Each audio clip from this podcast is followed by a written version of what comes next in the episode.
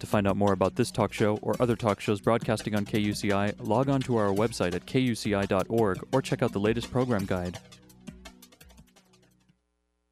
Mommy, I can't sleep. How about a glass of milk? That's gross. Well, count sheep or something. Mommy, you can do better than that. Well, do you have any other ideas?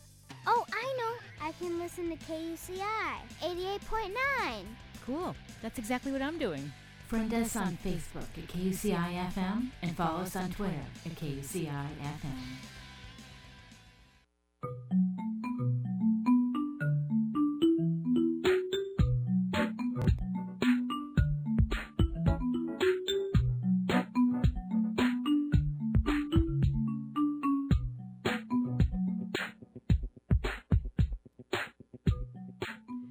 Hey, hey, happy Monday, everybody. Hope you're all not in a funk. You're listening to Get the Funk Out. I'm your host, Janine, and I have two very special guests today. Coming up in just a little bit, I have Keith Hayna, who's with Little Kids Rock. If you haven't heard of Little Kids Rock, you can visit them. They're a nonprofit, littlekidsrock.org, and I love this organization. They are a national nonprofit that transforms children's lives by restoring and revitalizing music education in disadvantaged public schools. And they partner with school districts, training public school teachers in very innovative ways. And they donate all the instruments and resources necessary to run rock and music programs. So it's my pleasure to welcome to this morning's show Keith Hanna. Hey, Keith. Hey, how are you? Good. Thanks for calling in. Of course. I met David Wish, who started this program years ago, and I've followed along, you know, how things have gone, and it's unbelievable. Congratulations on 10 years. Oh, thank you. Yeah, it's an excellent milestone. How did this all come about? Well, I, it's very simple. The the Little Kids Rock in a Log Cabin story um, started back in 1996, uh, before there was any any nonprofit or anything called Little Kids Rock. Um, Dave Wish was actually a uh, an elementary school teacher in East Palo Alto, California, which at that time was the murder capital of the United States. Um, Yikes! very rough, rough neighborhood, and um, you know, he was teaching uh, English to first and second graders, and uh, basically the spark happened when he went to his principal on the first day of school to find out when his when the music and gym periods would be, so that he could have uh, you know know when his prep periods would be. Nice. And uh, the principal said, "Music. If you want a music program, you have to come up with it yourself." So that's what he did, and he started teaching uh, his kids how to play guitar and how to write songs after school and before school and at lunch. And um, the program was really successful because he he really focused in on uh, two real core concepts. One was teaching kids to play the music that they loved, and the other was to um, really tap into their creativity and let them play, let them explore, let them write their own music and improvise.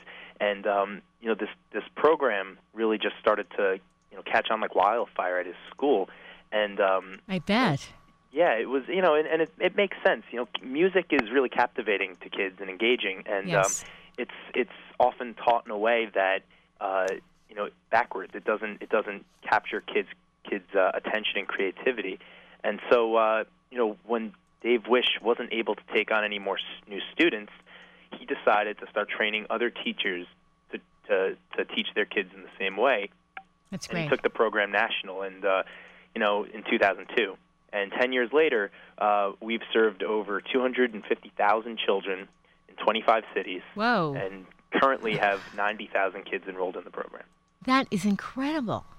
And Yeah. no, I mean, I grew up in New York City, and I know I went, started off in public schools, and they were pretty tough.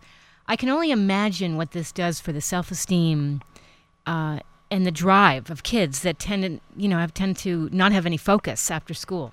Yeah, and that's just it. You know, I mean, a lot of these kids have um, they, they either come from broken homes or, or rough neighborhoods, and you know, gang life is is often um, you know a very very tempting uh, route for them to take, or um, you know, lo- lots of times kids just don't they don't make it to high school or through high school, and music uh, and Little Kids Rock is a program.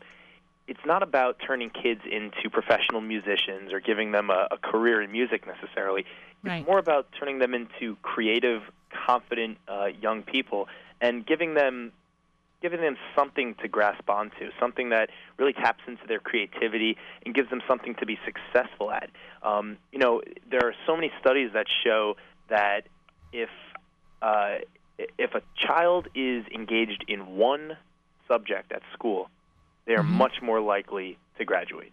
And we're trying to offer that to, to, to many kids that might not be captivated by the, the core subjects, you know, math, science, and history, and English. Well, don't they say too that if you're musical, that you do better at math? Oh, absolutely. It improves your analytical skills for sure. Um, improves your composition skills as well.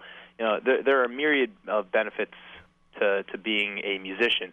Um, you know, they, they say that kids that learn to play a musical instrument are actually actually 52% more likely to go on to, col- to college. Um, you know, That's so great. again, why that is? Is it because you know they're they're uh, the neurons in their brain are connecting, or is it because they're more likely to show up at school and pay attention, or Mhm. you know, who knows? But um, you know, the evidence is there that that music uh, actually helps kids succeed in school and in life. I remember being a kid. I was living in New York City, and my mo- my mom was single. We would go out. She would um, have me, you know, listen to bands and things like that. There was a Sunday brunch at uh, this restaurant called Wednesdays. It was uh, in the '80s on Second Avenue, and I would just stare at the guitar player. I would not him, but actually his playing, and I would just be completely captivated by watching what they were doing. I'd watch the left hand and the right hand, and it just uh, stuck with me. And at 10, when I got my first guitar, it, it changed everything. And I'm one of these moms that I don't need my kid to be straight A student. I would rather have them be more well rounded and be musical and be into sports and just be well rounded. Yeah, and and you know, it's it's amazing how uh, different kids are they get engaged by different sorts of um, or, by the way that it's presented to them. For example, you know, somebody might see like we'll, we'll bring in a lot of celebrities into schools. Um, you know, we brought Slash into a school in Los Angeles once, and you know, some of those kids it's like they they see Slash doing what he's doing. Yes. Like, oh my God, he's he's a virtuoso. I want to be like that. Right. I'm going to work harder so that I can achieve that. But some kids see it and they're like, I'll never be that good, you know. Mhm. But but that we also pose it in a different way. And, and um, there was a guy named Joshua Radin who's a you know was a singer songwriter, um, you know, young young guy in his in his early 30s, and you know he came into school and he was like, I, I didn't start playing guitar until I was 28. And Really? you know these kids were like, "Oh my God! You know, I'm I'm only 12, and I can play guitar already. You know, who knows what I can accomplish by the time I'm 28? Exactly.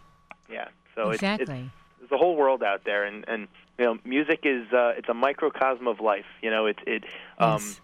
gives kids something to to practice at, um, and and when you actually see and hear the progress that you make. Uh, and and people come into your school, whether it's a teacher or a celebrity or you know, anybody, invalidates all that hard work that you're doing. It makes you feel really, really good. Sure, sure. Let me ask you something. The kids that are in these classes, now they don't necessarily have to have any musical background, right? Absolutely not. Actually, you know, Little Kids Rock is more of an entry point. Um, you know, what we do is we train public school teachers uh, that are already employed by the district, and you know, we just train them in our methods, uh, which is basically teaching kids to play chords, teaching kids to, um, you know, to play the music that they love and to improvise, and uh, you know, quickly they start to to pick up ground and to, to succeed in that instrument um, or or in, in a variety of instruments. You know, guitar, drums, bass, It's incredible. and and Yeah. you know, it's it's an entry point. It's it's what uh, gets them engaged in the first place. And even to be a teacher, you know, a little kids rock teacher, you only have to have basic musical skills. That was my next to be able to question. so they don't have to be uh, musical as far as the teacher goes. No, I mean, you know, you can't go. It's not a. Can't be tone deaf. teach teachers how to play guitar 1st but we'll take somebody that you know knows their major chords, and and they might not even know any musical theory. You don't have to be an amazing musician to be an amazing teacher. And you know, we've seen a lot of our uh, a lot of our teachers. You know, they have they know their their open chords, and maybe that's it. And uh, you know, with that, that's enough ammunition to go into a classroom and to teach a whole bunch of, of first, second, and third graders how to become guitar players and how to how to become drummers and how to be in a band together. And um, you know, we've seen that teachers actually, oftentimes, sometimes the students, um, their skills then overtake the teachers.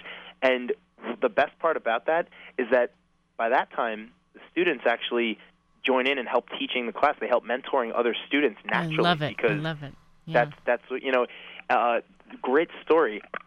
There's this kid uh, in Philadelphia, and uh, his name is Akil, and he's a fifth grader, and he's got a, a disorder called selective mutism disorder. It's basically in a very very extreme form of shyness. When when he's in school or around people, he's unable to speak, oh. and you know they.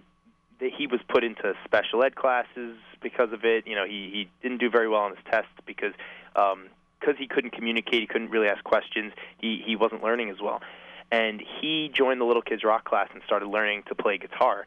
And um, one of the best guitar players in the class. He even wrote his own song, and Look at that. and the best part about it was number one, he started doing better on his tests. They took him out of special ed classes and put him into regular classes. Number two, he he was actually teaching other kids how to play guitar without even being able to speak to them. That is And- incredible. Yeah, and and you know the and number three, the best part, though he didn't start speaking yet in class, he was smiling a whole lot, and that you know that just shows that that music can really hit somebody's soul, and, and it can make it can really reverse the track that they're on in school or in their life. That's incredible. That I mean, you're talking about somebody completely coming out of their shell. Yeah. You know, if you're just tuning in, we're talking with Keith Hana from Little Kids Rock. I'm Janine, the host of Get the Funk Out. Tell me, how did you align yourself with all these incredible musicians like, you know, Elvis Costello and Bruce Springsteen? How, how did this all come about? Um, you know, it's it's a very small world when you you support music and, and when you love kids. And um, you know, some of some of the earliest uh, musician supporters of of ours happened before the program even left the Bay Area. Um, Bonnie Raitt has been one of our longest uh, time supporters. She she supported the program back before it you know it even left San Francisco. Um, and Carlos Santana was another one. He actually gave his Milagro Found- Foundation um, gave a grant of the first uh, two dozen electric guitars that Little Kids Rock ever received. And um, It's fantastic. I love since it. that yeah, since then we've donated thousands and thousands and thousands of them.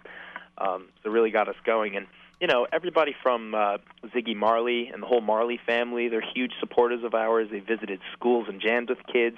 This year, um, we we honored uh, Steven Van Zandt of the E Street Band, who's uh, really helped us. He's gone into schools, uh, and delivered instruments, and he's uh, you know helped us raise money. And uh, this year, we threw on just a huge. It was our 10th anniversary gala in New York City, and uh, he helped us put together this just amazing uh, concert and, and gala at the Hammerstein Ballroom, uh, and, and featured performances by Bruce Springsteen, Elvis Costello, Tom Morello, Dion, The Wanderer, Wow. uh, Darlene It's Love. incredible. I mean, just yeah, it, it was amazing. And the the best part about it all was they shared the stage with some of our students Mm, and and those you know that's that's something that these kids are going to take with them for a lifetime. absolutely.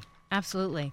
The teachers must be in awe, like when Bruce walks in. I mean, Yeah, it's it's great, and you know, the the to me, I'm in awe when I get to see the faces of these artists when they see some of these kids playing their song.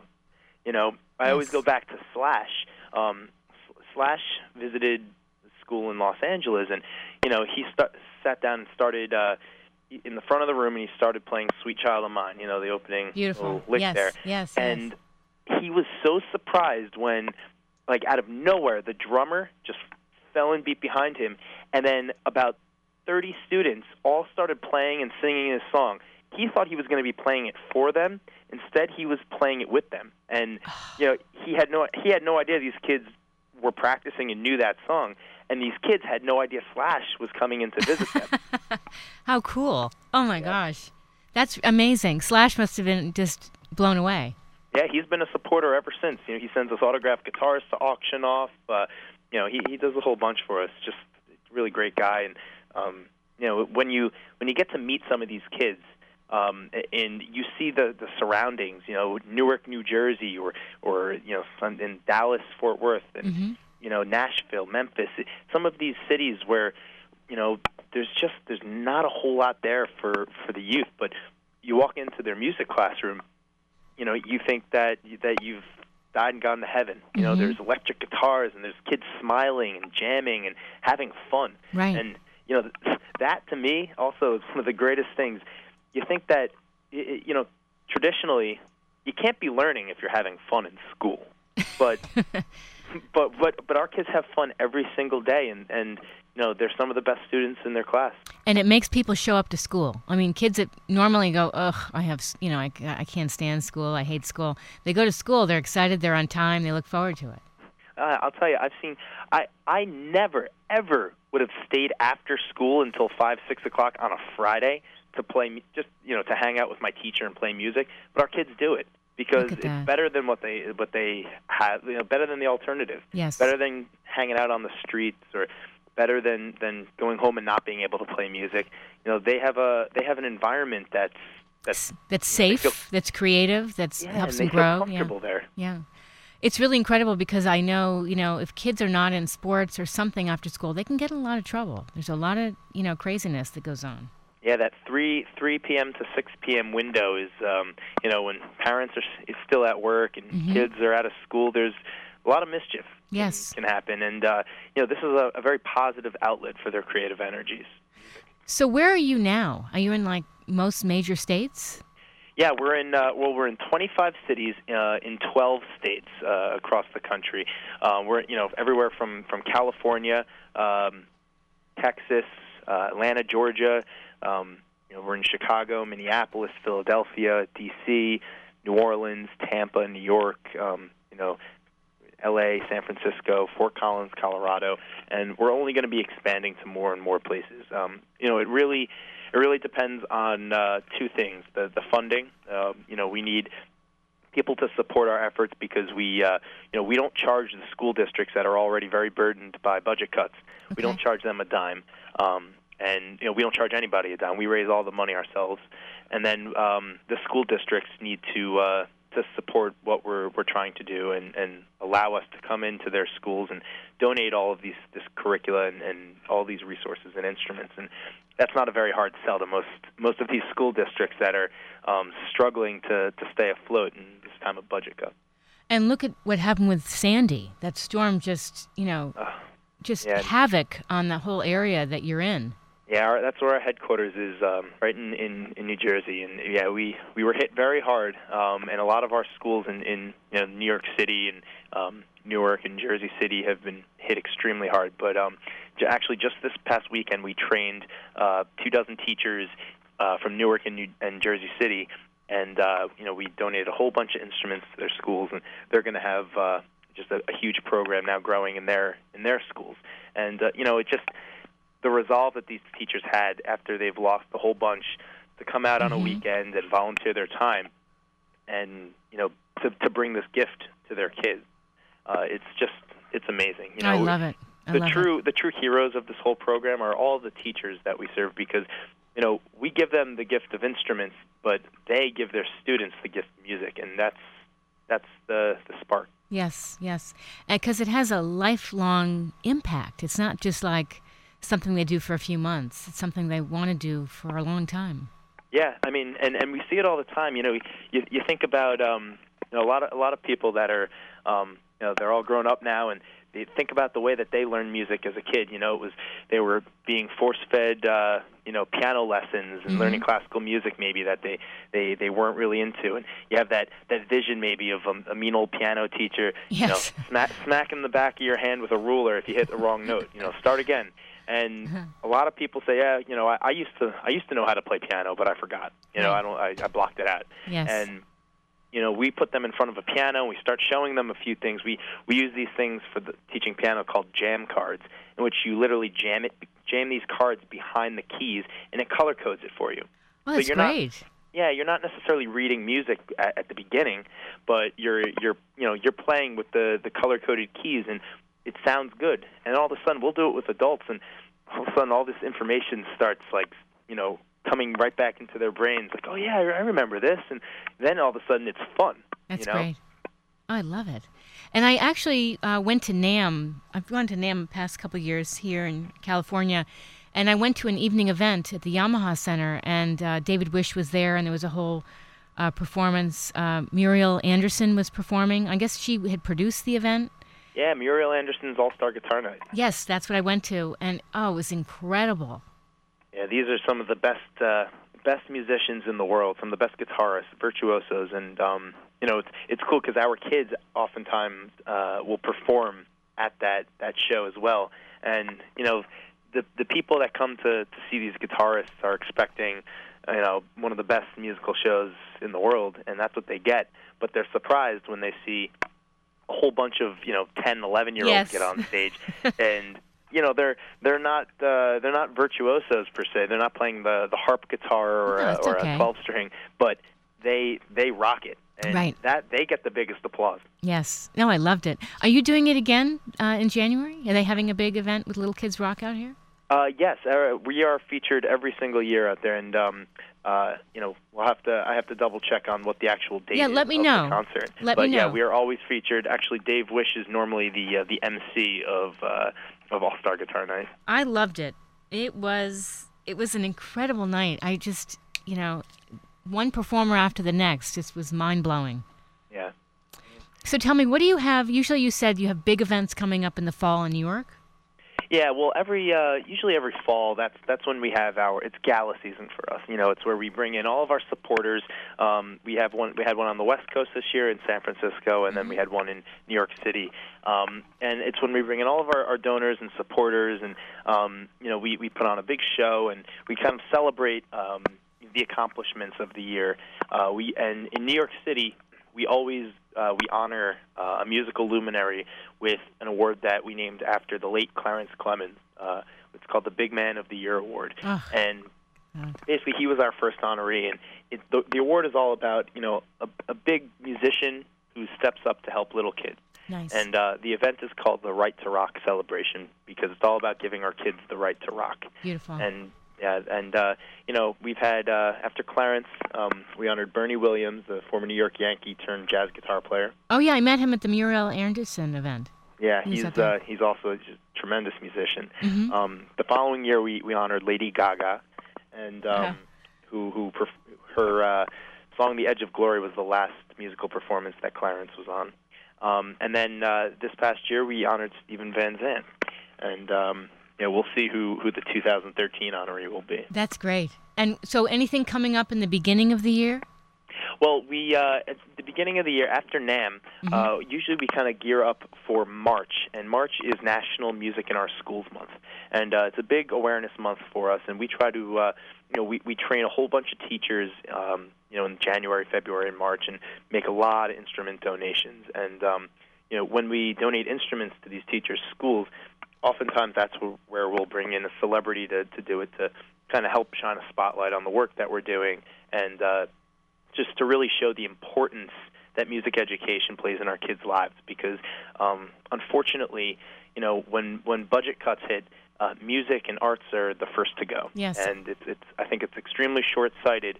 Um, but you know, No, it's awful. It's these awful. school districts are they have their hands tied. You know, there's Yeah. not a lot of money, and uh, with the uh, the importance that's placed on standardized testing uh, for them to get their funding, you know, they have to make sacrifices. So Right. that's where Little Kids Rock comes in. We we try to uh, fill in the gaps that these budget cuts leave. Right.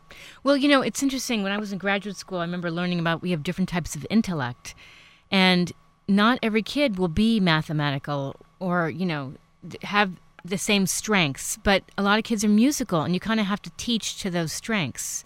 Yeah, and you know that's um, that's just it. I, I know a teacher in New York City um, from the Bronx, and he was telling us about a student that he had who was, I mean, he was basically he was um, in eighth grade uh, and, and just on pace to to drop out of school. You know, that was that was Ah, it, he, uh, he'd been left back a couple of years. He was a problem child. You know, teachers just wrote him off. They said that he's he's hopeless, and um, so this teacher said he was going to make make this kid his project. And you know, he said, "Hey, you know, why don't you come to the little kids rock class, teach you guitar?" And he was like, "Nah, I don't really want to." But he convinced the kid to come to the class and just sit there, just just listen, observe. Okay. You know, and he did he did that for a couple of weeks, and then um, all of a sudden, one day, you know, he comes in and he he had a you know he had a guitar and he knew all of the songs. And apparently, what he had been doing was he would sit there and observe, and then he would go home and he'd practice on his own. And Ah. you know, once he saw that he was, you know, he, he succeeded and he got this positive reinforcement, you know, he he started trying a little bit harder in his other classes because he learned that um, if he if he failed out of his other classes, he couldn't go to his little kids rock class. Great and so incentive. this teacher kind of stuck with him throughout throughout high school the next few years, and um, you know he started doing better. And uh, the kid was like, "Well, you know, Mr. A, I'm not going to really ever be able to go to college. Uh, you know, what am I going to do?" And the teacher said, "Well, you know, you can study music in college." And he was like, "Really?" I said, "Yeah." So he, you know, he did well, on, pretty well on his SATs, and he he graduated with a, a GPA that was able to get him into college, and now he's studying music in college. And Look at that. you know, it's it's complete complete 180 on a kid who was on pace to drop out of high school. right. So right. just you know, it, it's amazing what what music can do if it really uh, engages a child early. And your self esteem just completely changes when you're doing something like this. Absolutely. I mean, it gives you something that you can communicate with other people. Um, you know, and and like you said, it's a lifelong gift. So Yeah. once you have it, you know, you can't really take it away. Yes, yes. How can people get involved with Little Kids Rock? Well, um, on our website, uh, it's www.littlekidsrock.org.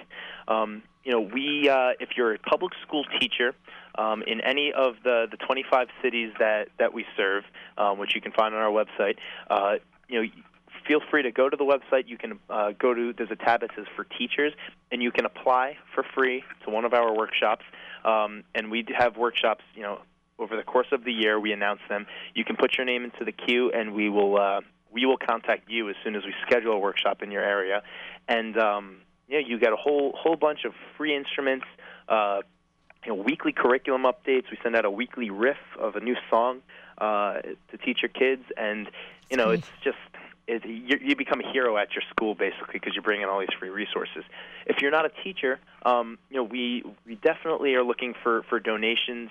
Um, you know, it, putting it this way, for for fifty dollars, we can put a brand new acoustic guitar into a classroom, and over the course of of the school year, that guitar is going to serve about three kids.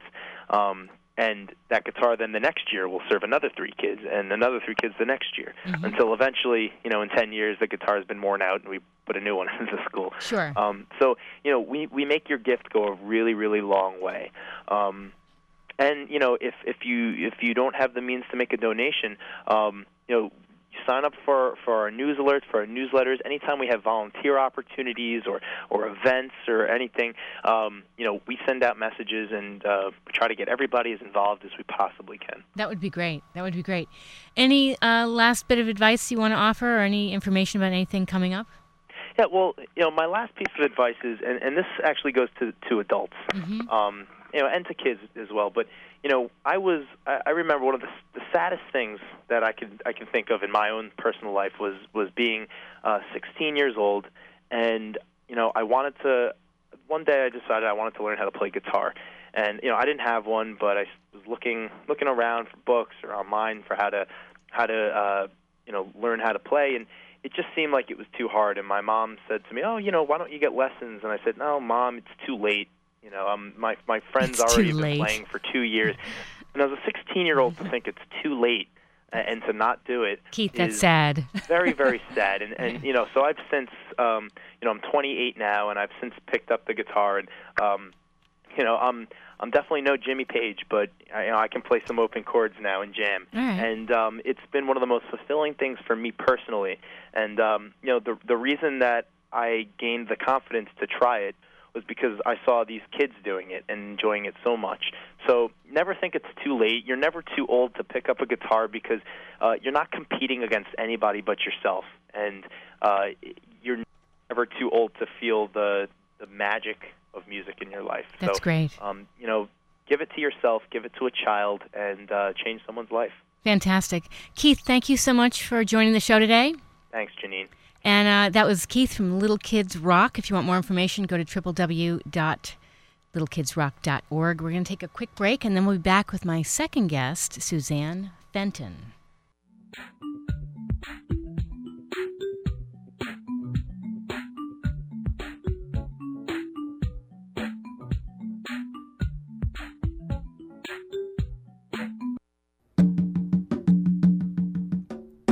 You're listening to 88.9 expressed on this program do not reflect the views of KUCI or the University of California, Irvine.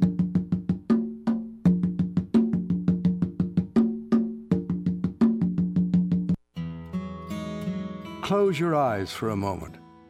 Now imagine you're away from it all. Beside a crystal clear mountain stream, the cool grass crunches underfoot. Take a deep breath and drink in the sound of water cascading over the stones as birds call out from above. A real paradise like this isn't easy to come by, but it does still exist. And with your help, places like this one can last forever. You see, the Nature Conservancy works locally with communities, businesses, and people like you to preserve the most precious natural places around the world. They protect the animals that live there, the plants that grow there, and even the water. That way, this beautiful place will be beautiful forever. And we'll make sure that closing your eyes will never be the only way to get there. I'm Paul Newman.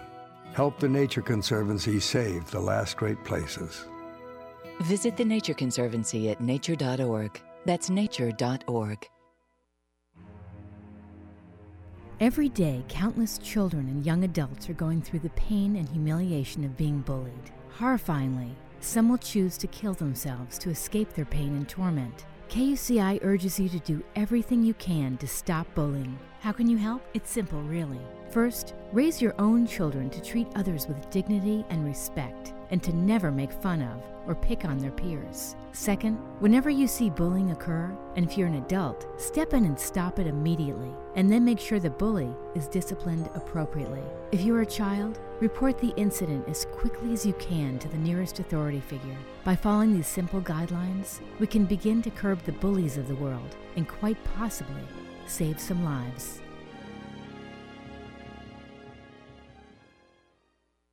Over there, over there's the water. Whoosh, whoosh. And look at all this stuff I'm standing on. It's called sand, and it's everywhere. This woman may sound silly to you and me. It's made up of little tiny pieces of rocks. Teeny little pieces of rocks. But to her two year old son exploring the world around him, she makes perfect sense. How does it feel when you touch the sand? Is it warm? Uh huh. It's hard to hold in your hand, isn't it? Mm-hmm. Learning starts long before school does, and children are naturally curious. They want to learn, so follow their lead. Take simple, everyday moments like sorting laundry or playing on the beach and turn them into learning moments. Is this water? No. Very good. This is sand. Oh, no, no, it's not food, it's sand. We don't eat sand. Turn everyday moments into learning moments. Find out how at bornlearning.org, brought to you by United Way and the Ad Council.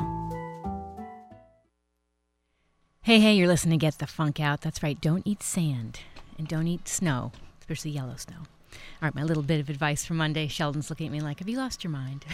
All right, coming up next, we have Suzanne Fenton, who was born and raised in Southern California and splits her has split her youth and free time between two happy places, the beach and going to hear live music. She's calling in live from Minneapolis. Min- Minneapolis. She's a freelance writer, artist, and owner of Me Shirts by Suze. I love her motto: "You can't make change without change." Please welcome Suzanne Fenton. Hi, Suzanne. Hi, how are you? Good, good. Thanks for calling in. Of course. I can't wait to see what happens. Have you had coffee? You- You're a coffee drinker, right? yep, I'm sitting here with my latte and my water. and Okay. You- Ready to roll. Ready to roll. Cool. We met years ago at uh, Mama Palooza in New York. We did, and I was so happy. You were like my favorite part of it. Oh, you're so sweet. That was Yeah. fun. That was so much fun. Now, what brought you to that event? I think because of your company. Yes, I I started a t-shirt business or an apparel business Okay. um, about 2004, and it was just my way of sort of getting back into the working world. With I just needed to express myself creatively, so I started out by creating shirts for moms. Nice. and I had a girlfriend who was going to be performing at Mama Palooza, and she hooked me up with the organizer, and it was just a perfect event for my shirts because it was all about moms and um, No, it's know, and- perfect. and living a creative life. Yeah. And it's, you know what? I think what, why I gravitated towards you is because I love to write screenplays, and I went at night. I would take one evening and go. I went to UCI, the screenwriting program, and you know, you, you kind of feel like you don't want to lose yourself creatively after you become a mom, and you you need to fill that you know void. Absolutely, and it it took a little while. I mean, I just I remember Right. the moment it happened. Mm-hmm. My youngest was two, and I was like, I'm ready now. I have to do something. There's no choice. And um, I love to write as well, and that that was something that did keep me sane throughout Mm-hmm. the process of three little kids. But um, you know, any and I still write. I mean, I've always written, and and that is something I hope to That's great. actually share with the world one day. You know, I'd have to say, because the theme of this show is get the funk out. Doing those kind of things definitely kept kept me out of a funk. I don't know if I ever shared this with you, but when I was uh, nursing my second child, I think, um, yeah, I was nursing. Uh, I auditioned to be a, a voiceover actress uh, for this children's show, and I didn't realize, but they wanted a puppeteer, and it was um, to play a role of a lamb. Did I tell you the story? Go ahead. I, it's fascinating. So I auditioned, and uh, the director called me back. He says, I want to let you know we gave it to this woman. She's older, she's experienced. He calls me a week later. He says, You know what? She can't handle it because it's too much for her to keep her arm up. Because as a puppeteer, you got to use your arm for long hours. And would you Yeah. consider coming back? So here I am nursing. I bring my my pump in the car, and you know, But and I, major muscles major from that baby. yeah, major muscles from lifting the baby. I was ready, and uh, I auditioned. Uh, well, no, I had already auditioned. So he gave me the role of Lamb, and it was the best thing, and it was so much fun. And I felt like, okay, I don't just have to focus on motherhood. I can have a little something, and it was really cool. Absolutely, and I and I think the the shirts, like being inspired by motherhood, Mm-hmm. was what got me out there to do it. But once I was out there, just the validation, you know, where people would like my stuff, and Yes. where can I buy it, and and then I would see people wearing it, or people would stop me and say, That's the best. "Oh my gosh, I just saw someone wearing something that was yours," and you know, and it's just you need that. Yes. you, you kind of get Yes. you you do you lose yourself Right. and um especially if you're creative and Mhm. that's how you're used to being and your energy is being used by everyone around you in your household and you know how do you fill yourself back up Right, you know and then right. put it out there again right. so that's what i strive to do That's great. Now tell me, you you have a very interesting bio because um, you're the youngest of three sisters, and you've always kind of been, as you say, the black sheep of the family. Tell me a little bit about that, if you want well, to. let's. Well, I don't know how much time we have, but no. Um, you know, I just there were times I thought it was adopted. Actually, like I, I mean, I have a great family. I get along well with my sisters.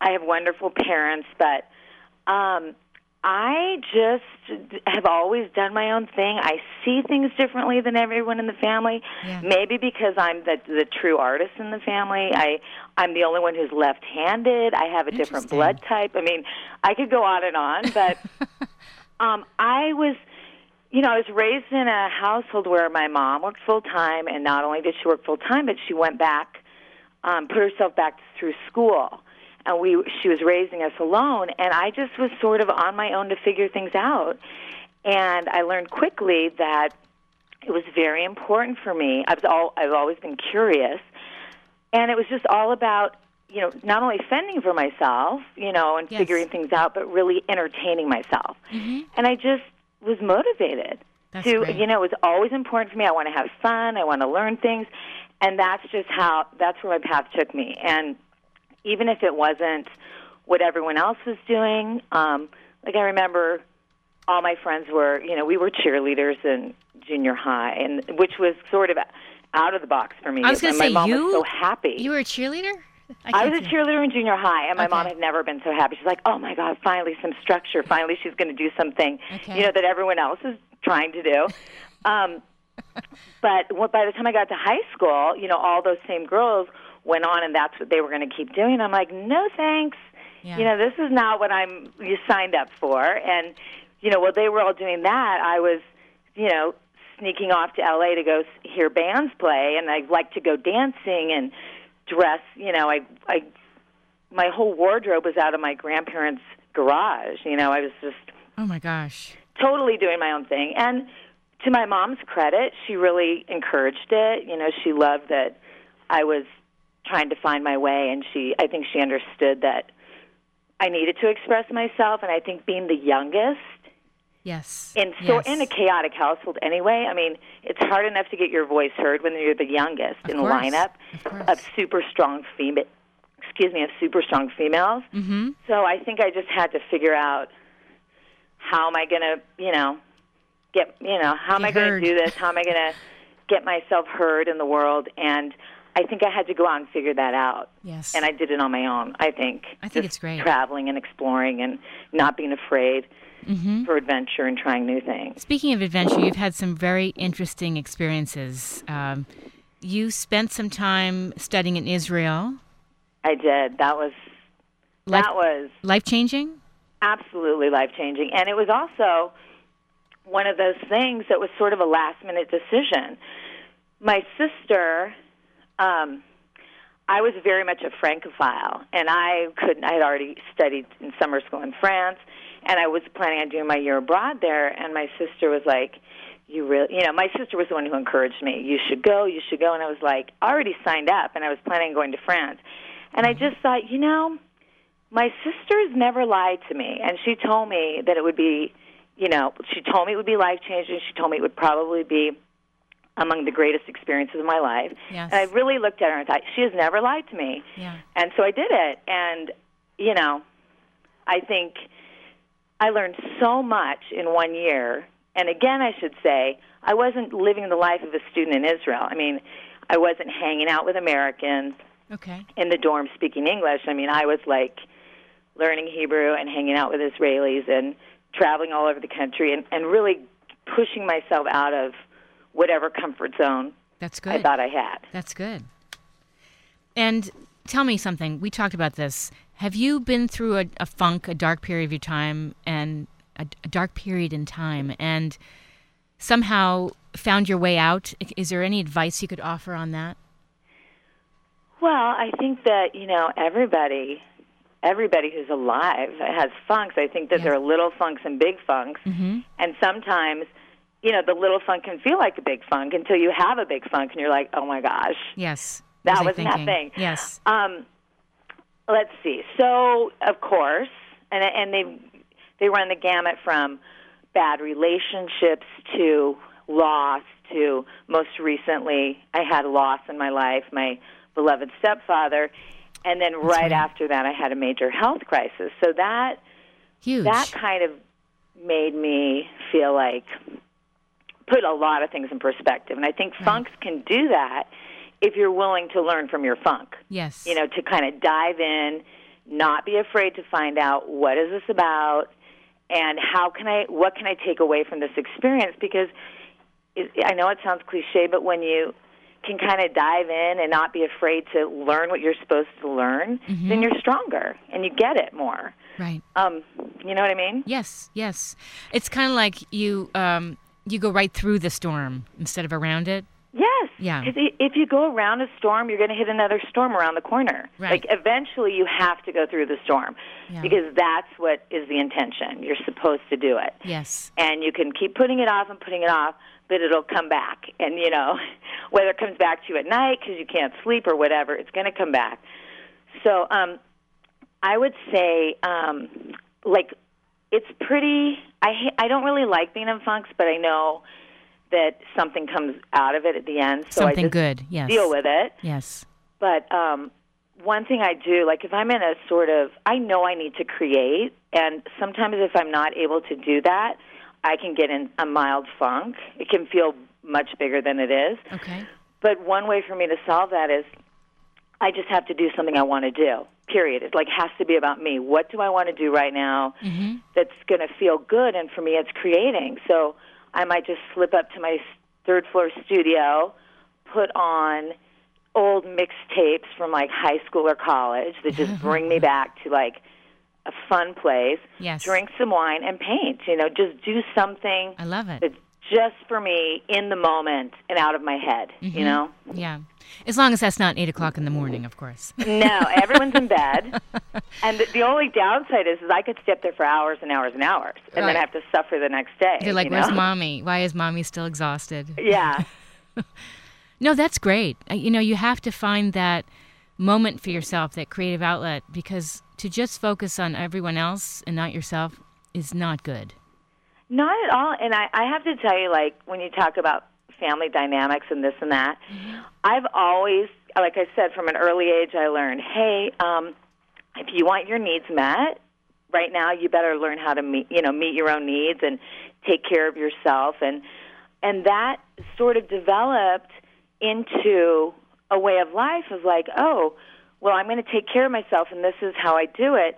And in the world, especially, you know, whatever in the 80s, 90s, now I think people are opening their mind to it, but that can be viewed as being selfish Right. and come off in a way of like, oh, you're just taking care of your own needs. But I know personally, I mean, I care, take care of a lot of people's needs, and I know I'm a good friend and a good daughter and all these things, but I also know that I'm really only able to be all those things to other people when I'm taking care of myself. Like my, I'm the energy source, Absolutely. and how can I give energy if I don't have it? If mama ain't happy. Right, exactly. Everyone's much happier. Believe me, the house the house has no stress when I'm in a good place, and I and I really thank God try and be. In a, I'm mostly in a good place. So. Right. Oh, I, I fully agree. I'm the same way. I mean, if I need to squeeze in a half an hour of exercise, it's because I need to just decompress and I'll be a happier person.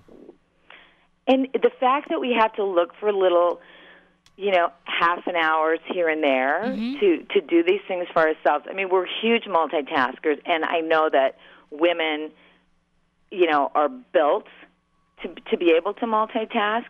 But I do try and tell my friends because you know i'm i'm like the example that they are not you know? So when they're saying oh i really want to oh i really should get my nails done. They look so terrible. I'm like well go get them done you know? Or Right. oh i wish i could just work out a little bit. I'm like what's stopping you? You know? Mhm. everyone they always stop themselves from the most minor little treat which in in some ways it's not even a treat. I mean it's not a luxury. It's like at some point luxuries are almost necessities it's like just right.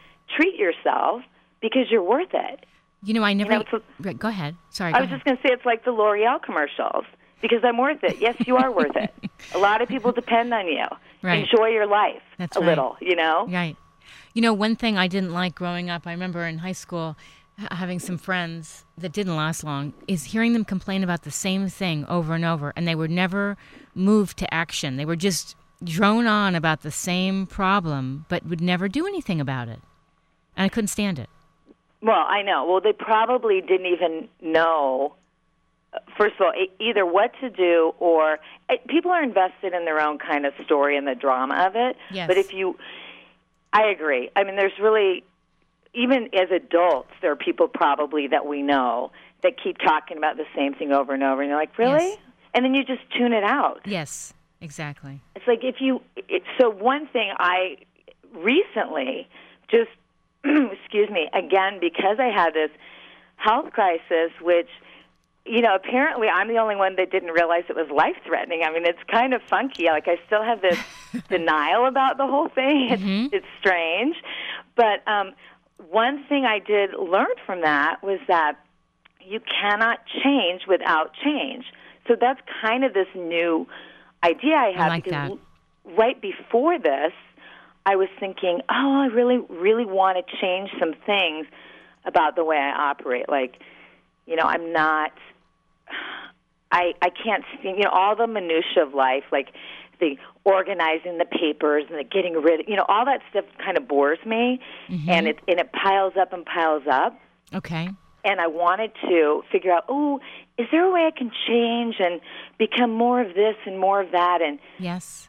still be me but be but be more of me and a better me and I realized well something has to give, something has to change in order for me to be a different person in some way shape or form and then like 4 days later I have this, you know, a blood clot in my neck. So I'm like, "Hmm, that's changed." I guess I can Do you want to ponder that. Do you want to talk about that for a second? I mean, that must have shocked you, but but you what what you're just saying is you had such a positive outlook that everybody else was freaked out around you and you weren't. I I really it was strange. I mean, mostly because I'm a healthy, like a physically fit person, and so I think the idea of um, I still felt pretty good, and I still looked pretty good, and I I kind of there was this this veil over the whole thing of like that is really strange to me that I'm healthy and this is happening to me. So I kind of had things to work through, but um, yeah, I had. Uh, I don't even know where to begin, except for I was playing a lot of tennis, and and then I started noticing, oh, my arm is really purple. Oh, I've got these giant He-Man veins down one side of my body. Oh, that doesn't look right. And and I just kind of kept plugging along because I had a busy week and I had this big event coming up for my um, t-shirt business that I organize once a year. Okay. And um, you know, so I just kind of I knew something was wrong, but I still felt fine, like nothing hurt. And when all was said and done, a week later, A week was in the later. ER, Look at that. A week later. yeah, a week later, and I mean, like, here's the thing about lessons. I eventually do learn lessons, but I learn them. It takes a lot. Like, I learn them the hard way, but then I remember them. At Yeah. least I like to think I remember them. But I kept playing tennis, and I was in playoffs, and I was just, it was a little wacky. And I ended up in the ER, and um, and the surgeon, the vascular surgeon, was saying, "Well, you know, you have to come in right away." Oh, I was checked, and they found blood clots in my arm and my neck, and Oh my gosh, how um, scary. in my like subclavian vein. So it's like right next to the jugular, a big one. And that's Suzanne. why my, of course, that's why my arm is purple. But that's why all these giant veins were down one side of my body because they were trying to like feed me. See, this is what women do, by the way. We put things off. We're like, ah, it's not that important. I'm busy. Well, I was so busy, and I'm like, oh, where can I squeeze this? Here, people are having a hard time squeezing in a workout, and I couldn't even squeeze in like going to the, you know, see a doctor about this this problem. Ugh, So don't don't do that, no, folks. no. Um, but then, the, I, and then the other thing is, then the doctors were saying, okay, well, you need to come in, you need to be on ICU, we need to break up this clot in your neck, and it, you you need to be monitored for 24 hours on ICU. And I was like, mm, yeah, I have this event on Thursday. Like I was trying to postpone it, and my husband was in there, and two doctors, and they're looking at me with like, imagine like the scream, like yeah. you know, Edvard Munch's like the the weirdest faces were distorting. They were just looking at me like, "What is wrong with you?" Like an event. I'm like, "Yeah, I just I do it like once a year. It's really important. A lot of people depend on me." And they're like, "Yeah, no, you're coming in tomorrow." right. And and that became sort of uh, for the next 3 months my life. In in 1 minute, Awful. my life changed drast everything about my life changed for the next three months and on the one hand it's wonderful that it only drastically changed for three months Right. Right. and you can learn a lot in three months of course. but it was it was a hard road i mean the life as i knew it came to a screeching halt in one with one diagnosis and then and then where i'm still completely in denial and still in the er and the doctor says to me well you have um you have something called thoracic outlet syndrome and we we will most likely have to remove your rib and, and I was like, and then it was like he was speaking Swahili. I'm like, I don't even know what you're talking about, but you are not taking my rib. My rib? I know. I'm like, what does a rib like? You know, like what's love got to do with it? What does a rib have to do with anything Exactly. here? And so it was. It, I was kind of in a sci-fi film suddenly, and um, it took me. It took me a while of course. the the first piece that the the first like shock was that um I was like, "Oh my gosh, I am now not a healthy person anymore." Like that was the first piece that was hard to deal with. I'm not as healthy as I thought I was. Although I should say that it's completely structural. And they and the, you correct it by removing the rib, which decompresses the vein. Because every time you lift your arm with the thoracic outlet, the vein is getting like clamped in a vice between your clavicle and your first rib Mm. because there's not enough space, especially if you build up your muscles. Yes. It's all in the same location. It's a very small. It's sort of a freak of nature with the design there. I got, wait, excuse me. We only have a few more minutes. I might have to have you on next week. oh my gosh, I might have to be on. Are you free? Will you join us again? I will. Okay. Is it to be continued? I think it's going to have to be because I just can't cut you off and say, "Well, thanks, this was it." Because there's more to this story. This is incredible. I should tell, and I'll tell you what I learned. Okay. Uh, when I come back, I'll tell you exactly what I learned in those three months, and it was a bit of a bumpy road. Okay. All right.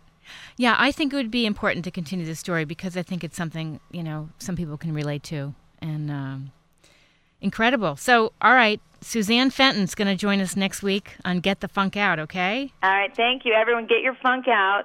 All right. What, say it one more time, like you believe it. Get the funk out. All right. Get the funk out, and I'll talk to you next week. Beautiful. Sounds great. All right. Have a good one. Bye bye. Bye.